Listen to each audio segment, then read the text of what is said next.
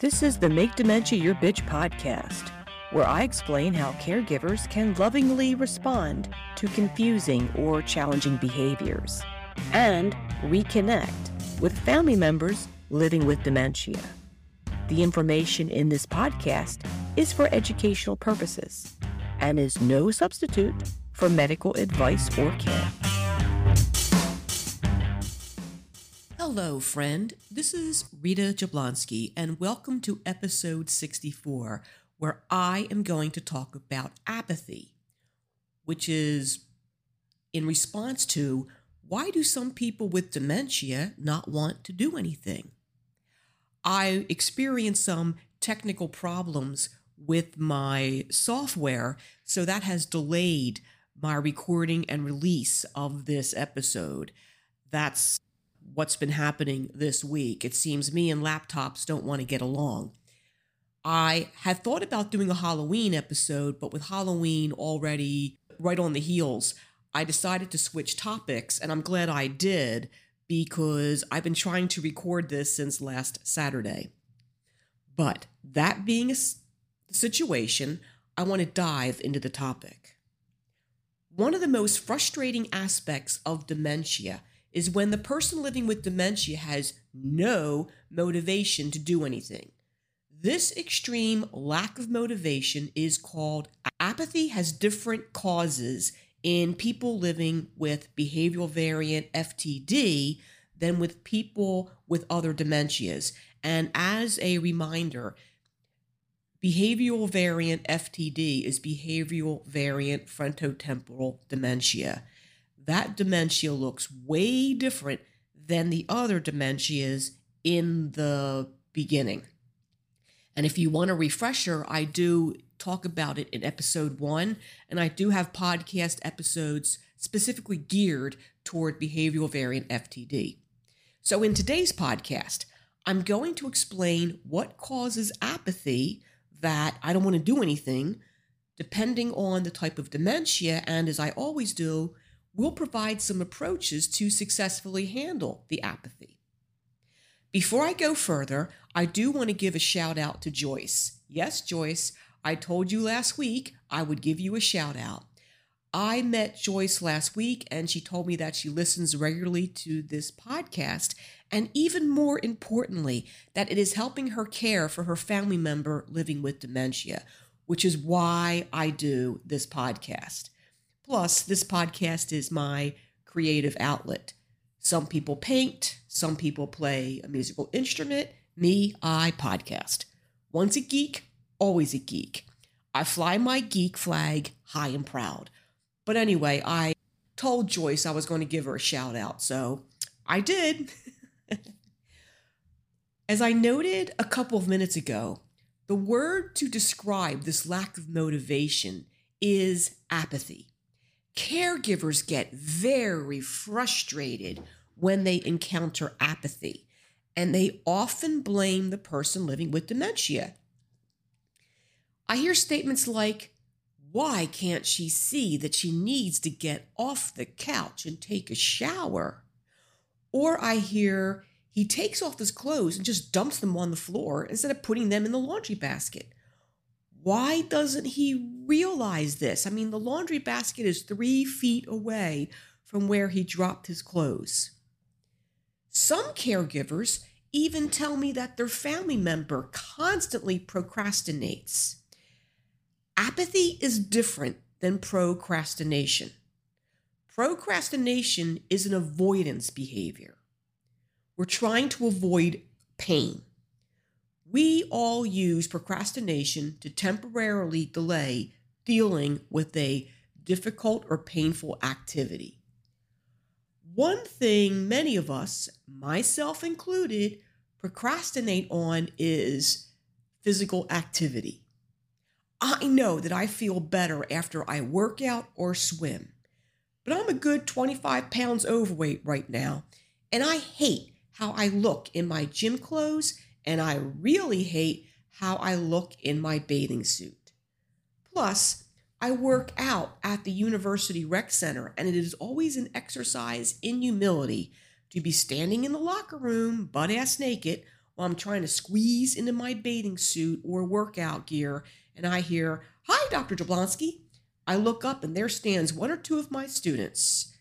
It used to freak me out, but after doing this for 10 years, I just smile and say hi. Anyway, I can find a million reasons to skip a workout to delay the effort and the associated anxiety that comes with it. I'm bringing this distinction up because how many of us have told our friends, I know I need to go to the gym, or I know I need to start an, an exercise routine, but I don't feel motivated? That is partly true. Usually, the real issue is that we are avoiding heading to the gym or starting that exercise routine because we are trying to avoid short-term discomfort, trade-offs, and or embarrassment. By trade-offs, I'm talking about the changes in our lives that we need to make to incorporate more physical activity, such as having to get up 30 minutes early to add a workout routine to our already busy lives, or heading to the gym after work when all we want to do is head home, eat some dinner, and chill. Eventually, our desire for weight loss or more energy or a toned body or all of the above overrides these negative emotions and trade offs, and we hit the weights or decide to go for a walk during our lunch break. That's how procrastination works with people without cognitive issues. The situation is different in people living with dementia who demonstrate apathy. Apathy in behavioral variant FTD can first show up in the mild to moderate stages. There is a part of the brain called the anterior cingulate cortex, and there's a other couple of pieces too, but I want to talk about the anterior cingulate cortex, which is at the top of the head, about a couple of inches from the forehead, roughly speaking.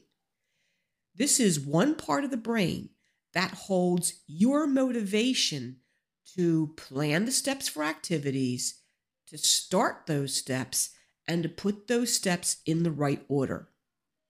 Going back to the physical activity example, your anterior cingulate cortex helps you to decide yes, you are going to get in shape. Your anterior cingulate cortex help you to plan the steps for getting in shape.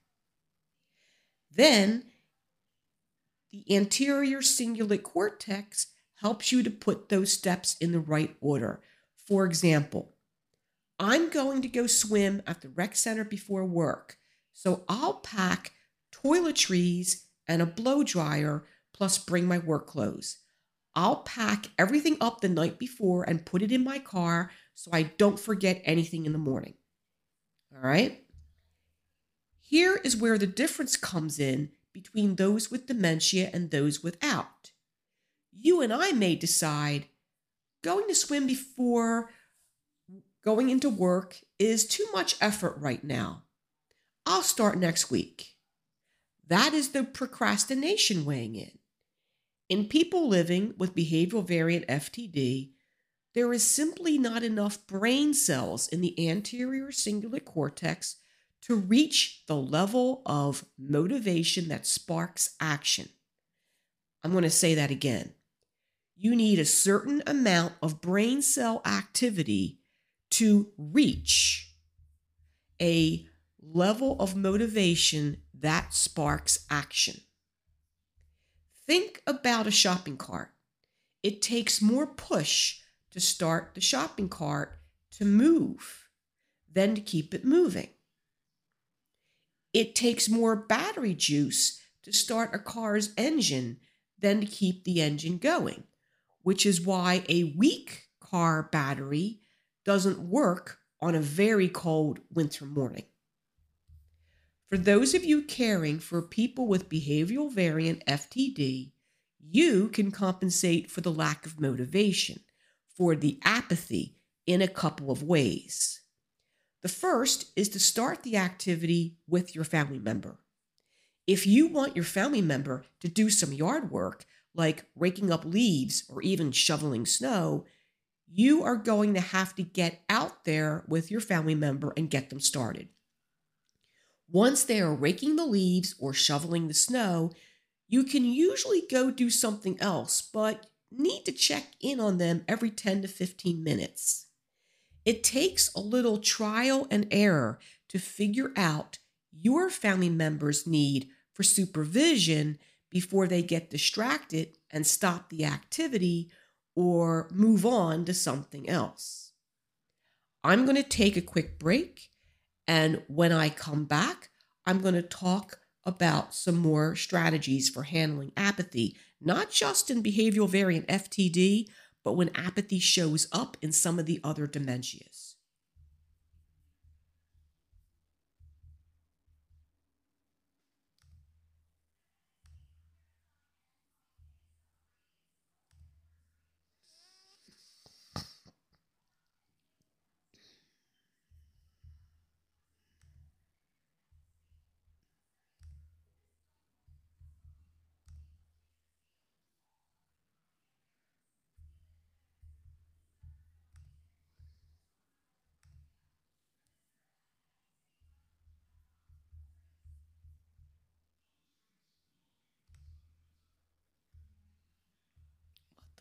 Is going on here?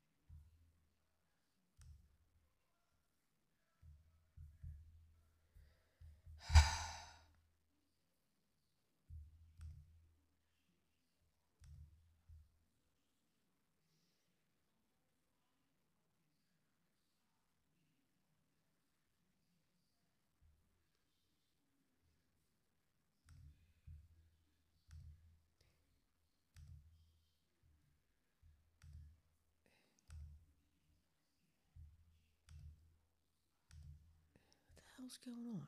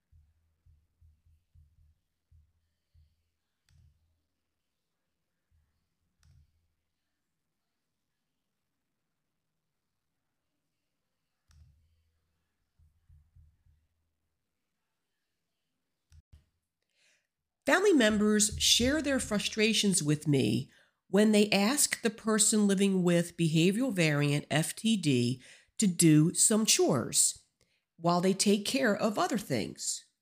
One approach I see family caregivers take is to ask the person living with behavioral variant FTD to do an activity when you want to. Here is the problem the person living with behavioral variant FTD is never going to want to do the activity. Recently, I spoke with a person living with behavioral variant FTD, and I asked him about his feelings of apathy. He replied, I know that there are things that need to be done around the house. I just don't care. It doesn't bother me. There was a time that I would have been upset about how things look. I don't feel upset anymore. This is another critical difference between those with behavioral variant FTD and their family caregivers.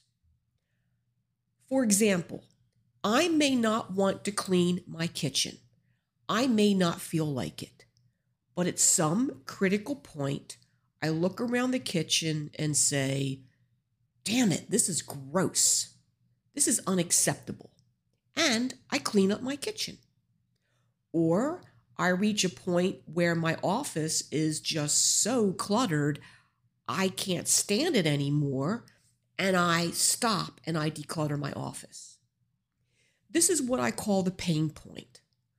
All of us get to a place where putting off household chores reaches a pain point we have to declutter the living room or the office. We have to clean the kitchen. We have to weed the garden because we are bothered by how things just look. People living with behavioral variant FTD do not have that pain point. In fact, people living with behavioral variant FTD are not concerned with negative consequences.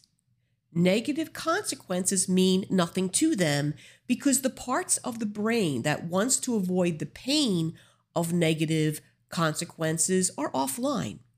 In my case, I fear the arrival of ants in my kitchen, so I keep things neat and clean. Those ants are my negative consequence. If I had behavioral variant FTD, I'd see those ants crawling all over the dirty dishes in the sink and feel nothing. Rewards work better for people living with behavioral variant FTD. The reward can be a favorite food as long as the person with behavioral variant FTD doesn't have problems with wanting to overconsume that food. The reward can be a favorite activity. For someone with mild behavioral variant FTD, ask them what they would like as a reward for completing specific tasks. Apathy also shows up in the moderate to late moderate stages of other dementias because of the loss of procedural memories. Procedural memories are memories of how to do things.